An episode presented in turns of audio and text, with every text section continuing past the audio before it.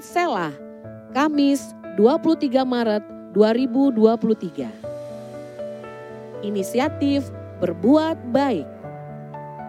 Firman Tuhan hari ini diambil dari Roma 12 ayat 18. Sedapat-dapatnya kalau hal itu bergantung padamu, hiduplah dalam perdamaian dengan semua orang. Shalom Sobat Ignite. Paulus menulis kepada jemaat di Roma agar berinisiatif berbuat baik. Tetapi inisiatif berbuat baik tak jarang susah dimunculkan untuk diberikan kepada seseorang yang telah atau sering berbuat jahat.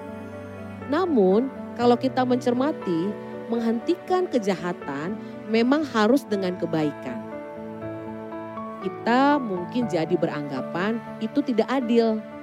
Itu akan membuat kita ditindas. Keadilan memang tak kalah penting. Namun kasih memiliki kekuatan yang sangat besar. Dosa dibalas pengampunan.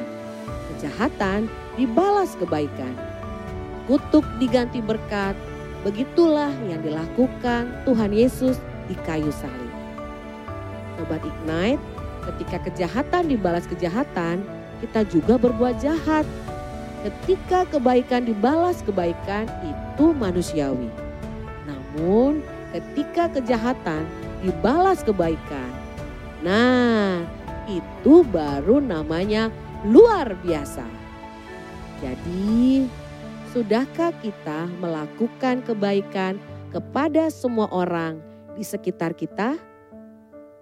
Selamat beraktivitas Sobat Ignite. Tuhan Yesus memberkati kita semua.